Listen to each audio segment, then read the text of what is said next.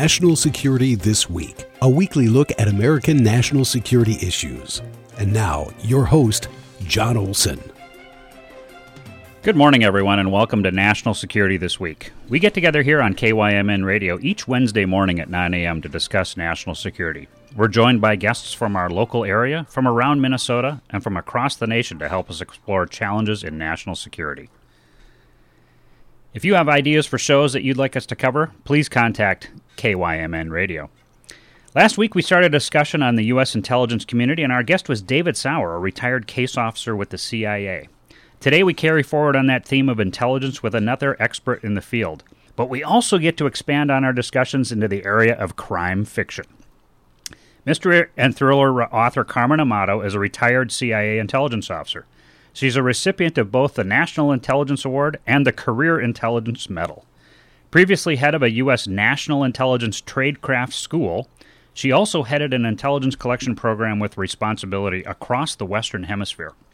Carmen draws on her counter-drug and espionage experiences to craft intrigue-filled crime fiction, notably the award-winning Detective Emilia Cruz police series. Originally from upstate New York, Carmen's experiences in Mexico and Central America launched her fiction career. She holds a B A cum laude in history and political science from Le Moyne College and a master's in international relations from the University of Virginia, as well as certificates of completion from, and Carmen, you'll have to correct me if I say this wrong, Institut Catholique in Paris, France, and Harvard University's Kennedy School of Government.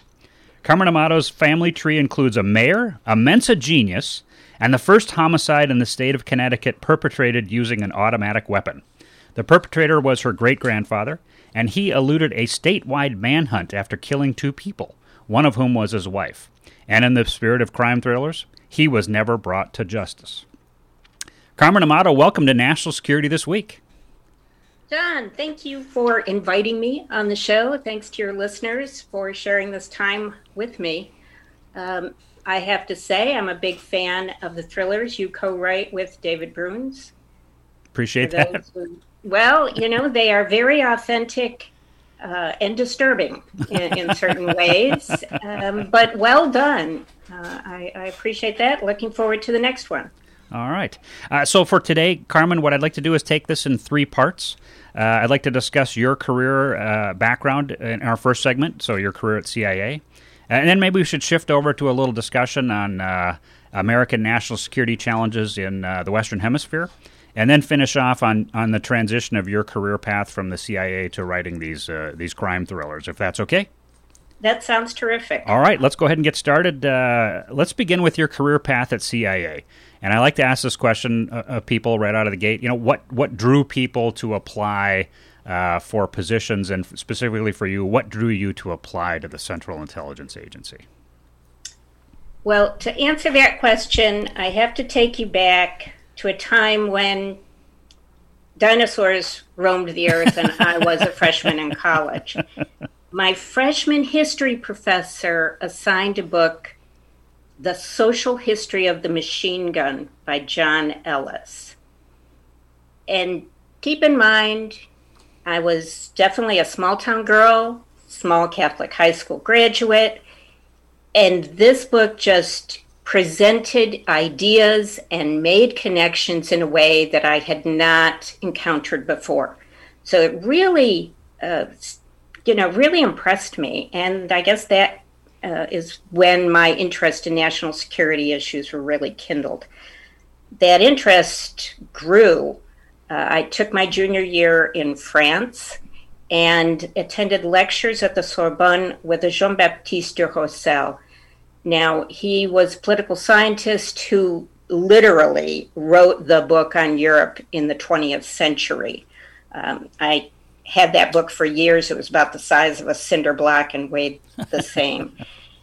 Now, my French was not great, I will admit, and perhaps I only caught one word in four, but I was very impressed with the way he could draw the complete and perfect outline of Europe on the chalkboard without once raising the chalk from the board. Mm. So, you know, you were holding your breath when he got to Italy and Greece, but he, he really nailed it.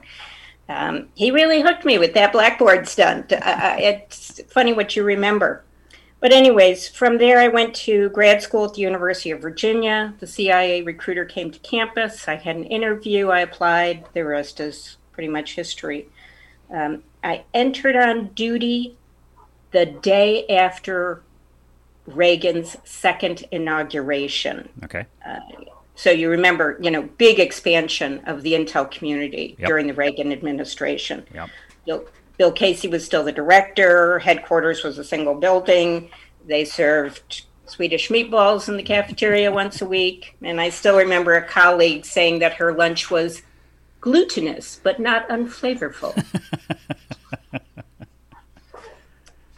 so... So the That's C I A I... cafeteria is a place where a lot of business gets done. I happen to know that for a fact. uh, this is, but I would argue that the food is better at the National Security Agency's cafeteria. Okay, all right. I haven't eaten there. I haven't eaten there. So how much can you tell us about the positions you held at C I A during your career? I- obviously, nothing classified, uh, but I suspect our listeners would, would really appreciate having a sense of the breadth and scope Uh, of what you did while you were actively serving with C I A. Uh, based on the strength of my master's thesis, which was about Somalia and its prospects for being a poor international partner, uh, I was hired out of grad school to be an all-source analyst at the C I A. All right. It was, you know, a great introduction to the world of intelligence because you sat at the center of multiple streams of information, had to make sense of it for decision makers.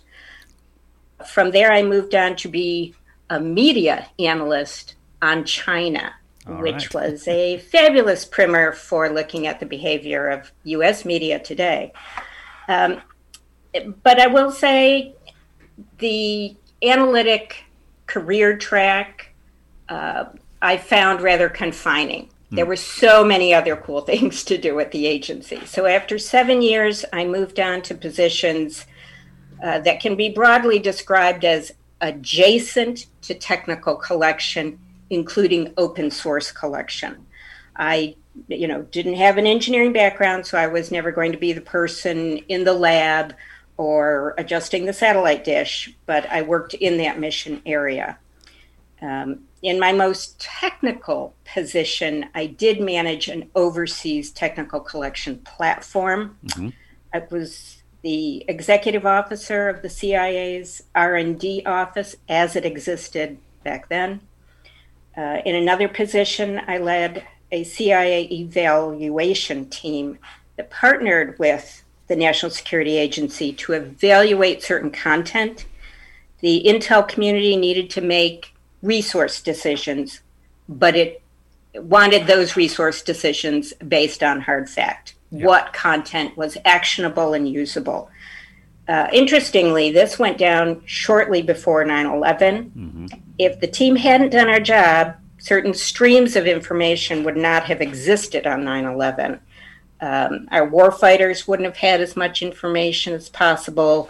We wouldn't have had as much information as we were uh, planning Operation Jawbreaker, which was the first agency team that went into Afghanistan. Mm-hmm. Um, I was also a member of the twenty fifteen Agency Modernization Task Force, uh, which gives me a headache even to think about it now, so let's not discuss that. Uh, but I will say my favorite position was as the General Secretary of the twenty-two nation International Open Source Working Group. I had to negotiate a multilateral agreement to formalize intelligence sharing. Um, just give you a little funny vignette. I'll never forget having to make my first big presentation to the group. We were at the annual conference in a host country, in the auditorium. Uh, you know, so it, it really felt like I was facing the U N General Assembly. And then they lost my slideshow. So if you've ever had to face a huge auditorium of people for whom English is their second language, and you were really relying on those charts and graphs to carry your message, you'll know how I felt. Uh, also, just to, you know, make it more exciting, my boss was there. Oh, okay. So not only did I have to convey certain complicated details, But now they needed something to look at, basically. Uh, luckily, I'm Italian, so I talk with my hands, and everything went pretty well. So I would say that, uh, just to hark back to a previous show that we did, uh, I had uh, Rear Admiral Michael Studeman on uh, a number of uh, weeks ago, and he's the Director of Intelligence for U S. Indo-Pacific Command, and he talked a little bit about uh, that uh, that multilateral approach where we, we bring in a lot of partner nations and have these in-depth discussions about intelligence analysis and even collection operations and whatnot. One of the things we talked about is you, you can't surge trust in a crisis. You have to invest in the time and energy to build those partnerships. So the fact that you were building this partnership on the open source side uh, ahead of nine eleven was probably a really good thing that, that the C I A had done that. Just my personal opinion. Would you would you agree, or, or am I wrong? I think open source is is a bit of an unsung story for the intelligence community. And working in that position and seeing what type of operation into their other mission areas was a real eye-opener. Um, I would like to see more of that, frankly, in our intel community. Well, we'll see. Hopefully they're working on that right now. You and I are retired, so we can't impact it anymore. Uh, That's so, right. So, Carmen, you... you, you it, your background says you you know sort of specialize a little bit in the Western Hemisphere in some of your uh, part of your career. Uh, that specialization in the Western Hemisphere, was that a conscious choice uh, to focus on the Western Hemisphere, or, or did you specialize because the C I A decided that's where they were going to put you that uh, for that particular tour or tours? A little of both. As I told one senior manager during a career development talk, I like to build things and I like to fix things. And that turned out to be sort of the theme of my career, looking back at it. Uh, the Western Hemisphere appealed on a couple of levels. First, the culture was a good fit for me. Italian, Catholic, it was very easy to adjust to the rhythm of holidays and family dinners and traditions that are so important there. Uh, second, frankly, you know, if you like to fix things, that's a good place. There's a lot of things that need fixing.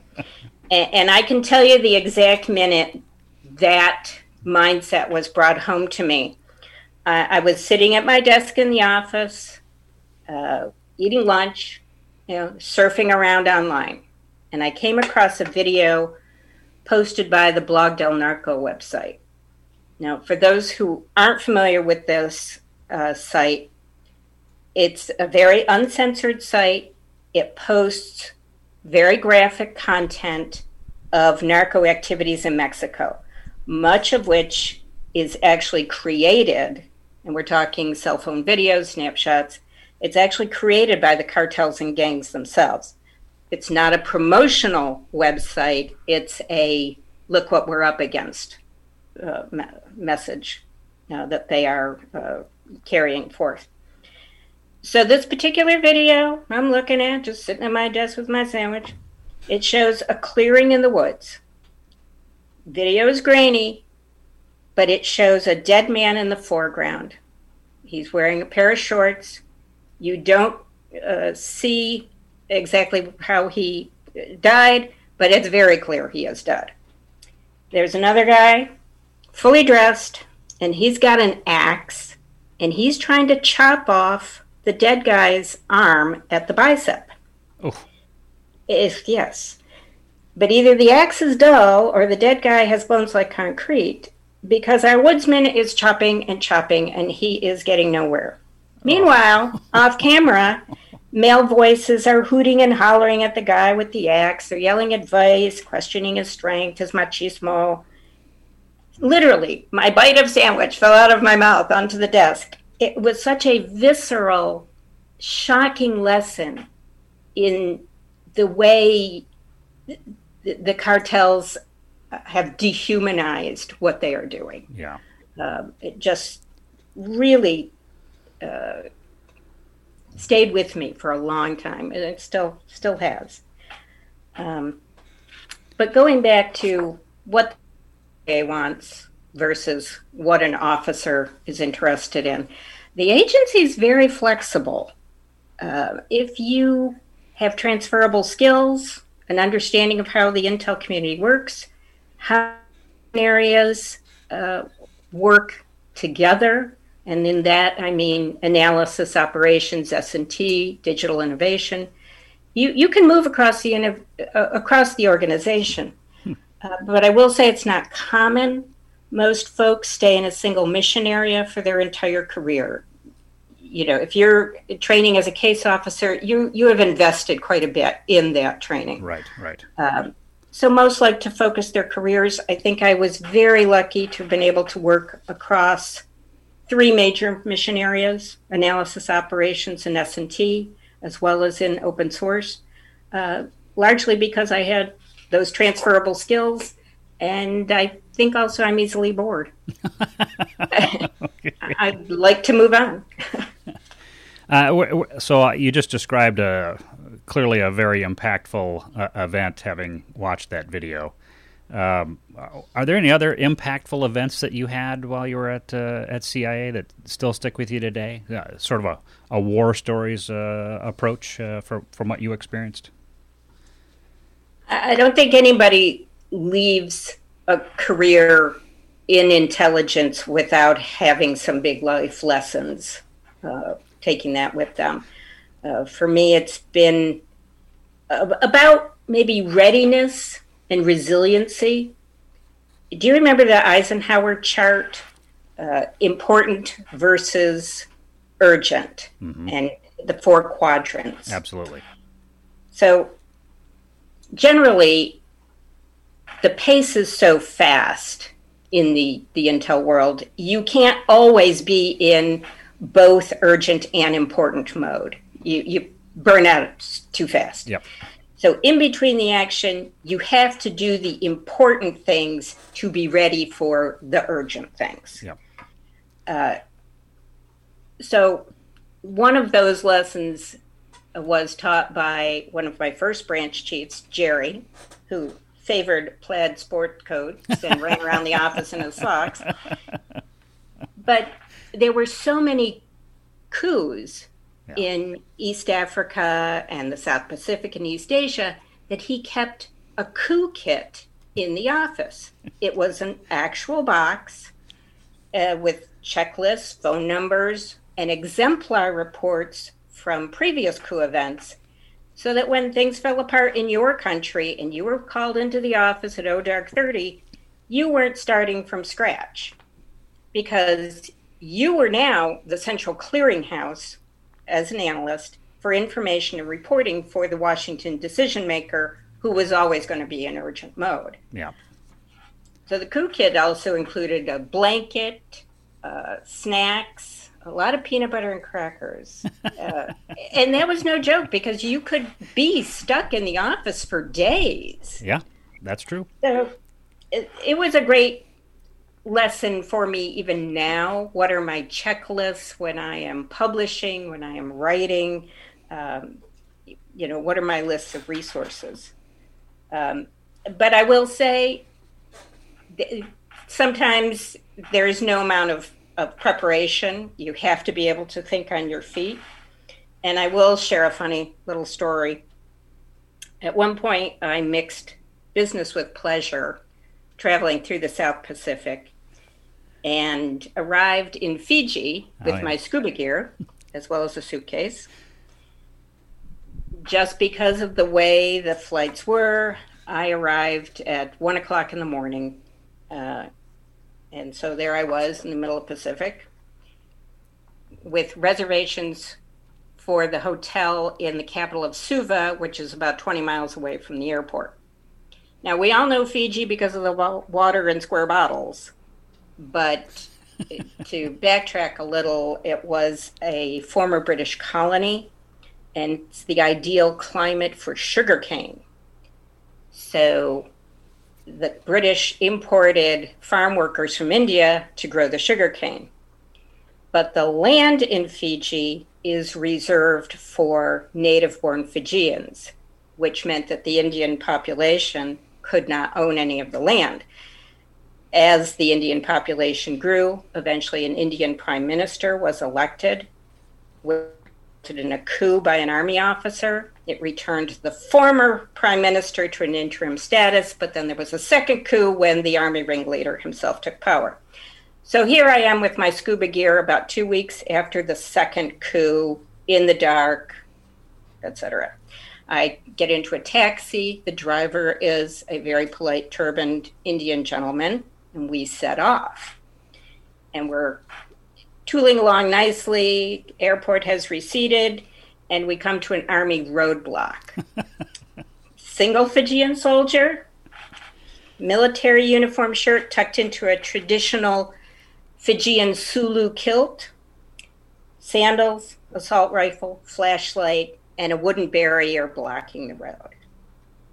And and I will digress here and just say that, in my humble opinion, Fijian men are the most handsome on earth. Okay. They're all about seven feet tall. They have a black mustache, muscular to the point of sculpture. It's fabulous.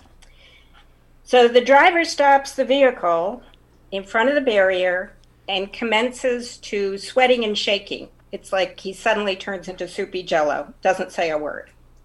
The Fijian soldier comes up to the taxi. Obviously, it's up to me. I roll down my window and hold out my American passport.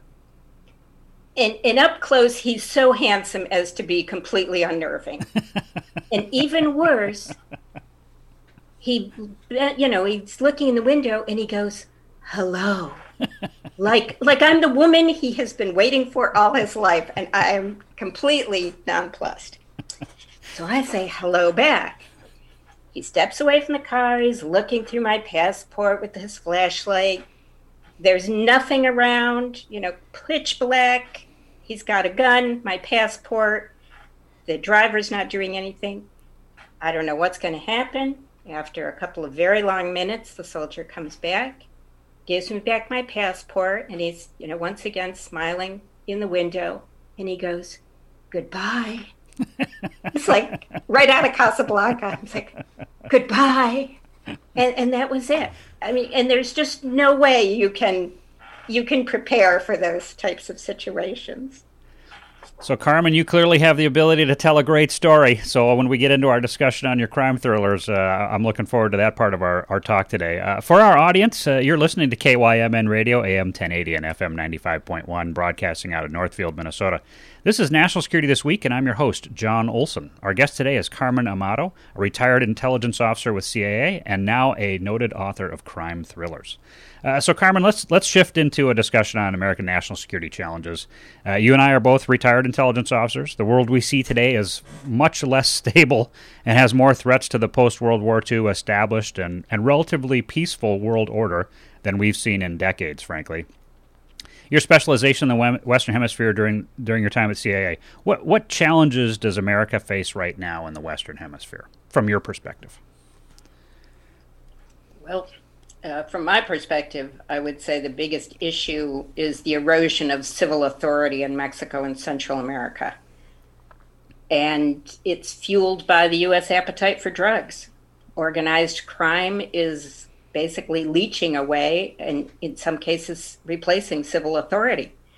Politicians are easily bought, and even if they aren't, the organs of civil order are too small, too poorly paid, and too poorly vetted to make a dent against organized crime.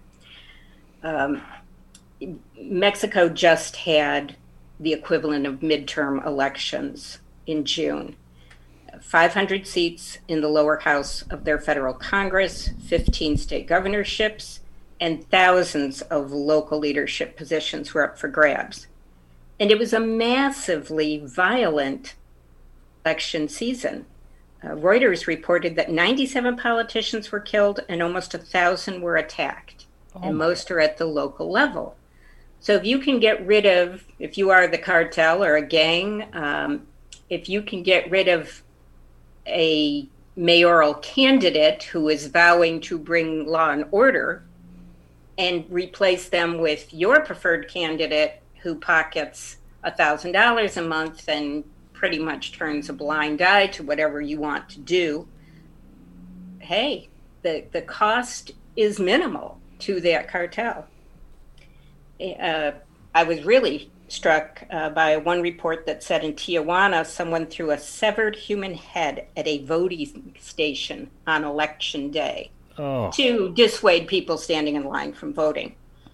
Uh, more plastic bags with body parts were found nearby.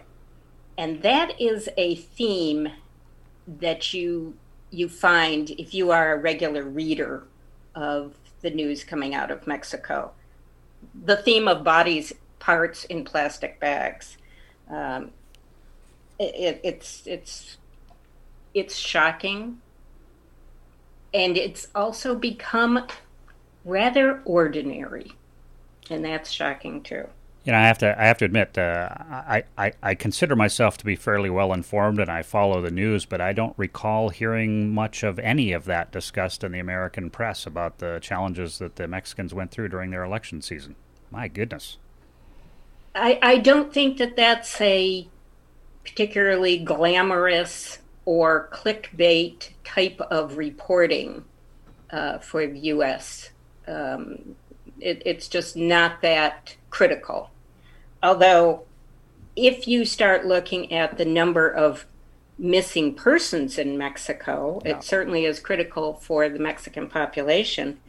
Sure. Uh, something like eighty thousand people have been uh, have gone missing, unaccounted for, in the past fifteen years. Mm. That that's what, a quarter of Saint Paul. Yeah. That's all of Murfreesboro, Tennessee, down the road from me. Uh, and the country, especially Mexico, is littered with these mass grave sites. Yeah.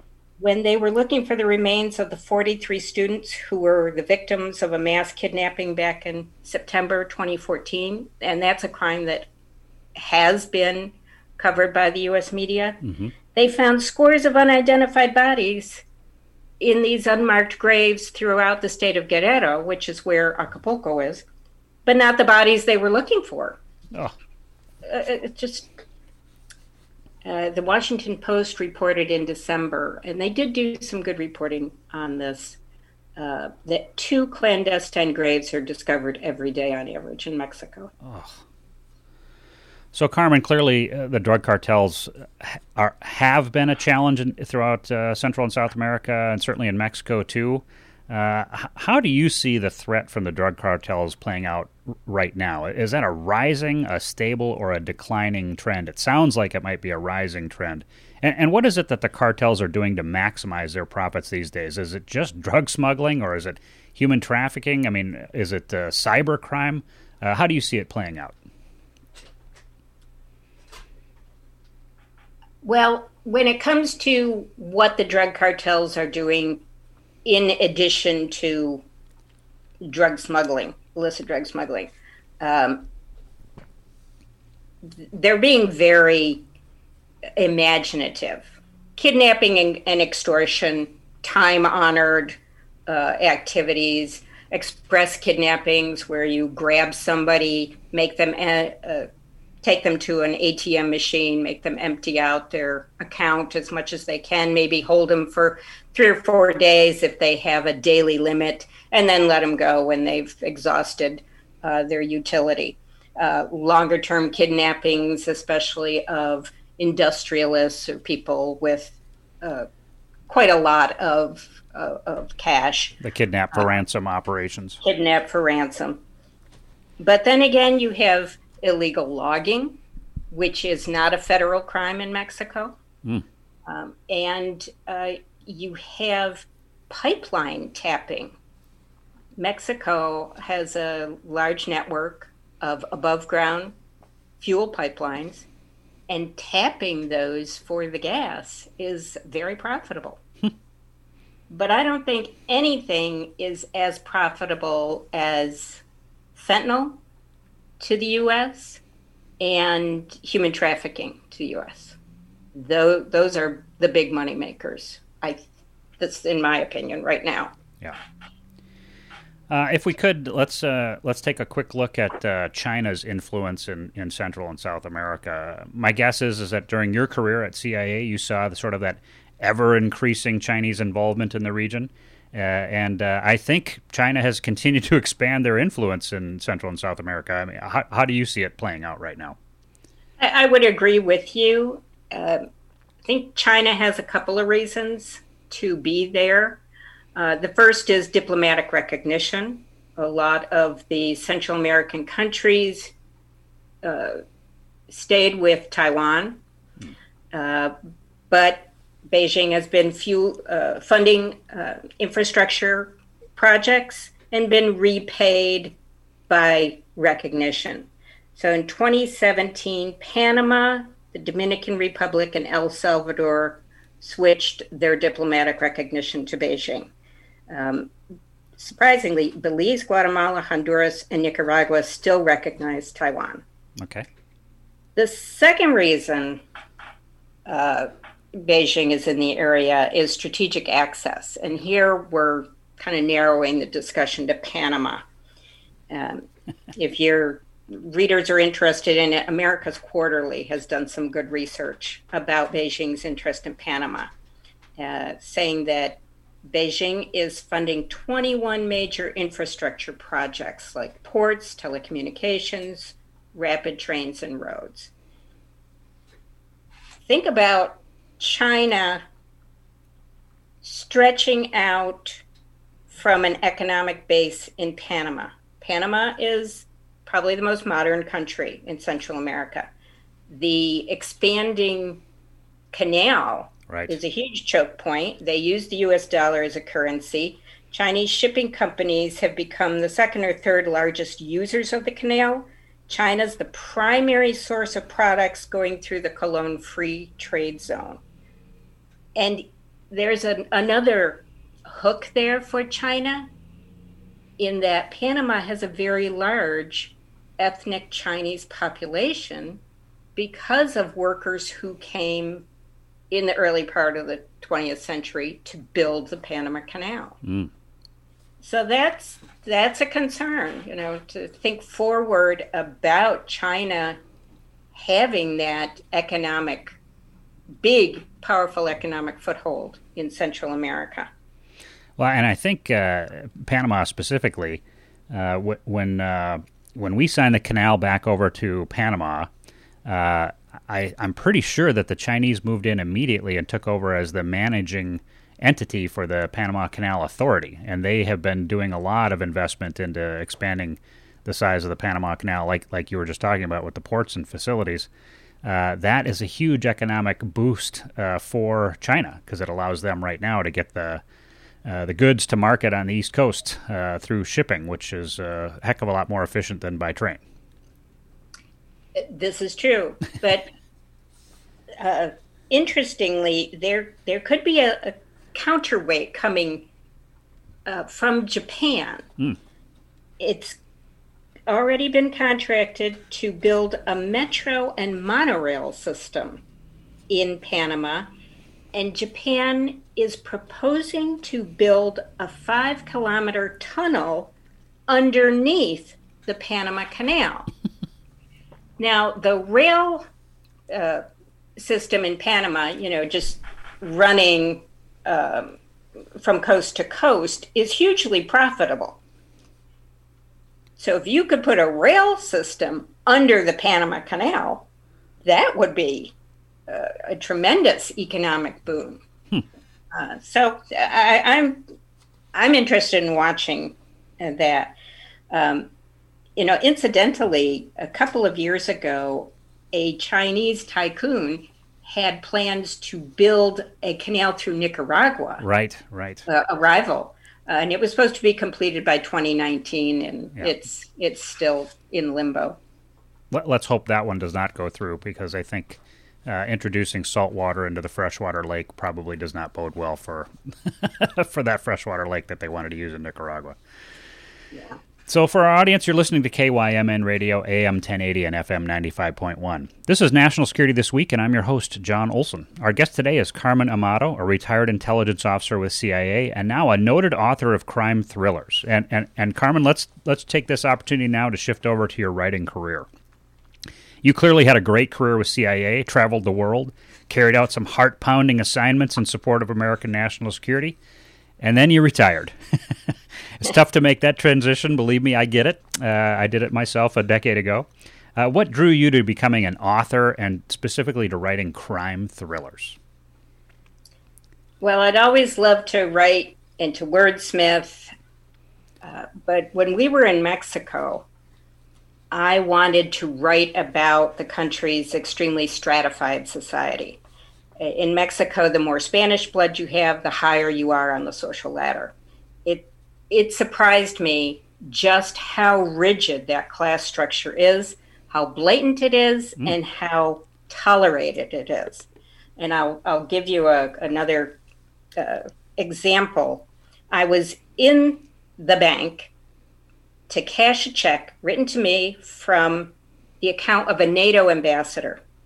I'm waiting in line.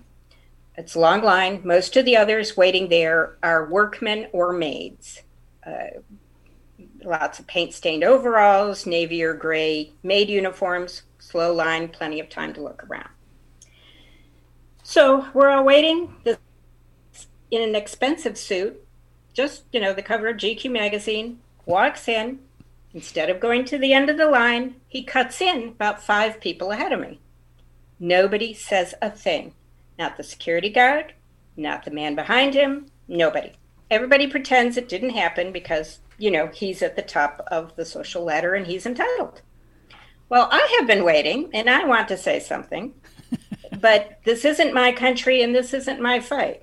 But I did make a loud sort of huffy noise. This earned me a few looks like I was the problem. So when I get to the bank teller, she gives me one of those looks, takes the check and runs it through a little machine, which invalidates it with a lot of red ink. She told me the check didn't match the signature that they have on file, blah, blah, blah. When I tried to protest, she gives me a shrug and says, come back in fifteen minutes, which is the Mexican equivalent of get out of my face. So I wanted to write about things like that, but I doubted anyone would read a nonfiction book about class and society in Mexico by someone who wasn't an academic. Long story short, uh, the bank story found its way into my first novel, The Hidden Light of Mexico City, which was based on two questions. What would it look like if a cartel tried to buy Mexico's presidency? And what would it take to close the gap between these opposite ends of the social spectrum? So that's how I got started. All right. Uh, that that book came out in twenty twelve, but it was longlisted for the Millennium Book Award in twenty twenty, so it's still got legs. All right. And so how do you develop ideas for your books? Is it do you have like a moment of inspiration, or, or do you use your knowledge of how the world really works in a place like Mexico and then layer in your primary character over the top of that, you know, true-to-life world of crime and corruption? Uh, can I borrow that phrase? You haven't uh, trademarked it. Layer in my primary character over true-life crime and corruption. In a word, yes. I followed up The Hidden Light of Mexico City with a mystery series featuring Emilia Cruz as the first female police detective in Acapulco. And that construct allows me to address uh, organized crime, drug cartels, um, official corruption, and Mexico's tradition of machismo. So she's definitely got her hands full. Um, and Acapulco, while so many folks know it as a wonderful tourist destination and a beautiful bay and uh, you know, beaches and parties, it's one of Mexico's hottest zones when it comes to drug violence. So most of the plots in the so far eight full-length novels and dozen short reads are generally based on true events. So let's talk about that writing process. Uh, what kind of discipline do you exercise each day to write your books? I mean, uh, do you get up at like four o'clock in the morning before there's any other noise and start writing and write till noon? Or what, how do you how do you work your writing process? Uh, well, I have three dogs, so I uh, right in between romping around, dinner, and playing referee. But I don't have a, you know, get up uh, at the crack of dawn and, and write feverishly. Um, I am much more inspired by the outline of sticky notes above my desk. Uh, so I generally write uh, for about four hours uh, in the middle of the day.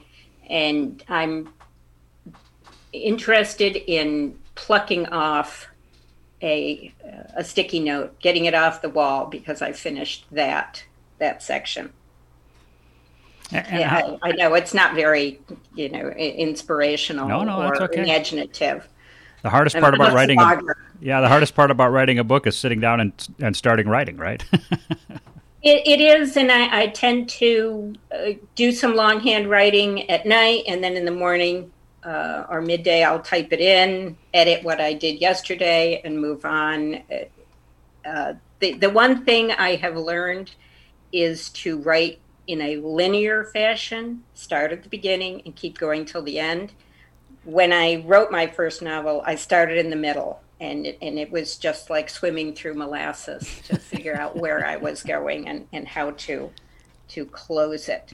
Um, and when I'm writing fiction based on real life uh, events, um, I'm trying to sometimes solve that mystery. Uh, for example, in my latest book, Narco Noir, it was inspired by a story I read back Uh, in twenty thirteen and kept the copy of the Miami Herald's International Edition. It, it was a front page story about a taxi driver who was shot simply because his taxi was the first in a line waiting for fares, and the killer was dispatched from a group trying to extort money from the taxi drivers. Hmm. Completely random shooting, and that became the the crux of Narco Noir. Uh, so, Carmen, we just have a couple of minutes left. Uh, what else should our listeners know about Central Intelligence Agency or your books? Uh, I'll, I'll give you the floor for a couple of minutes. Well, when it comes to the agency, I'm not sure how many folks really know the history uh, of the organization, of, of the agency.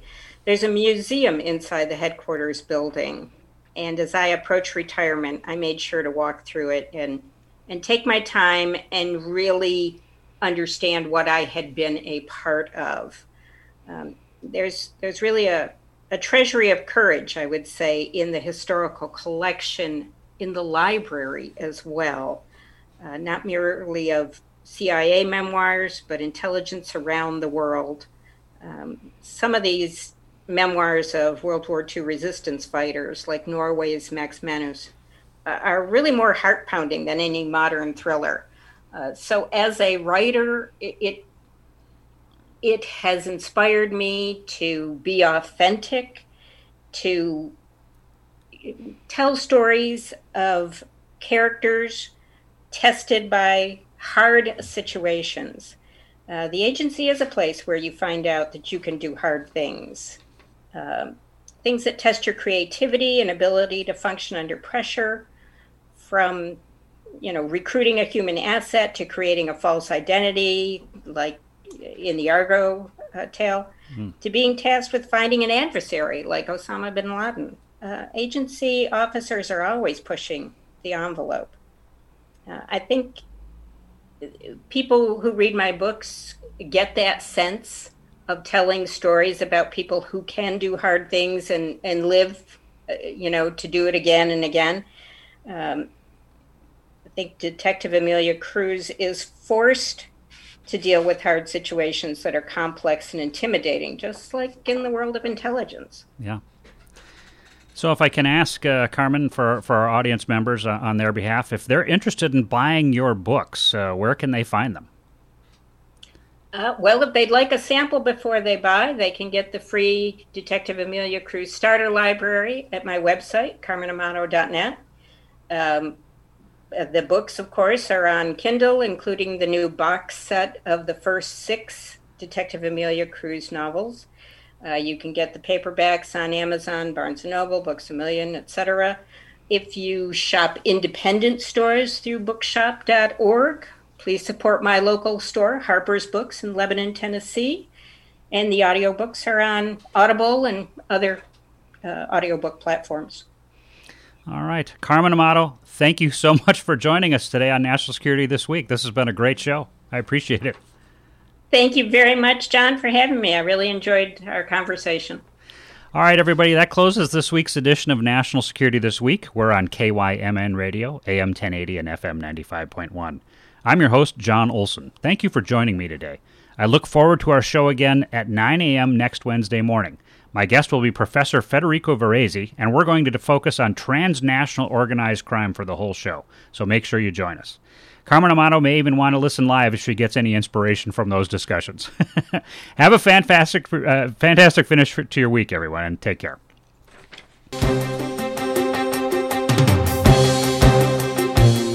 You've been listening to National Security This Week, a weekly show looking into issues of American national security with the host, John Olson. Listen every Wednesday at nine a.m. for National Security This Week.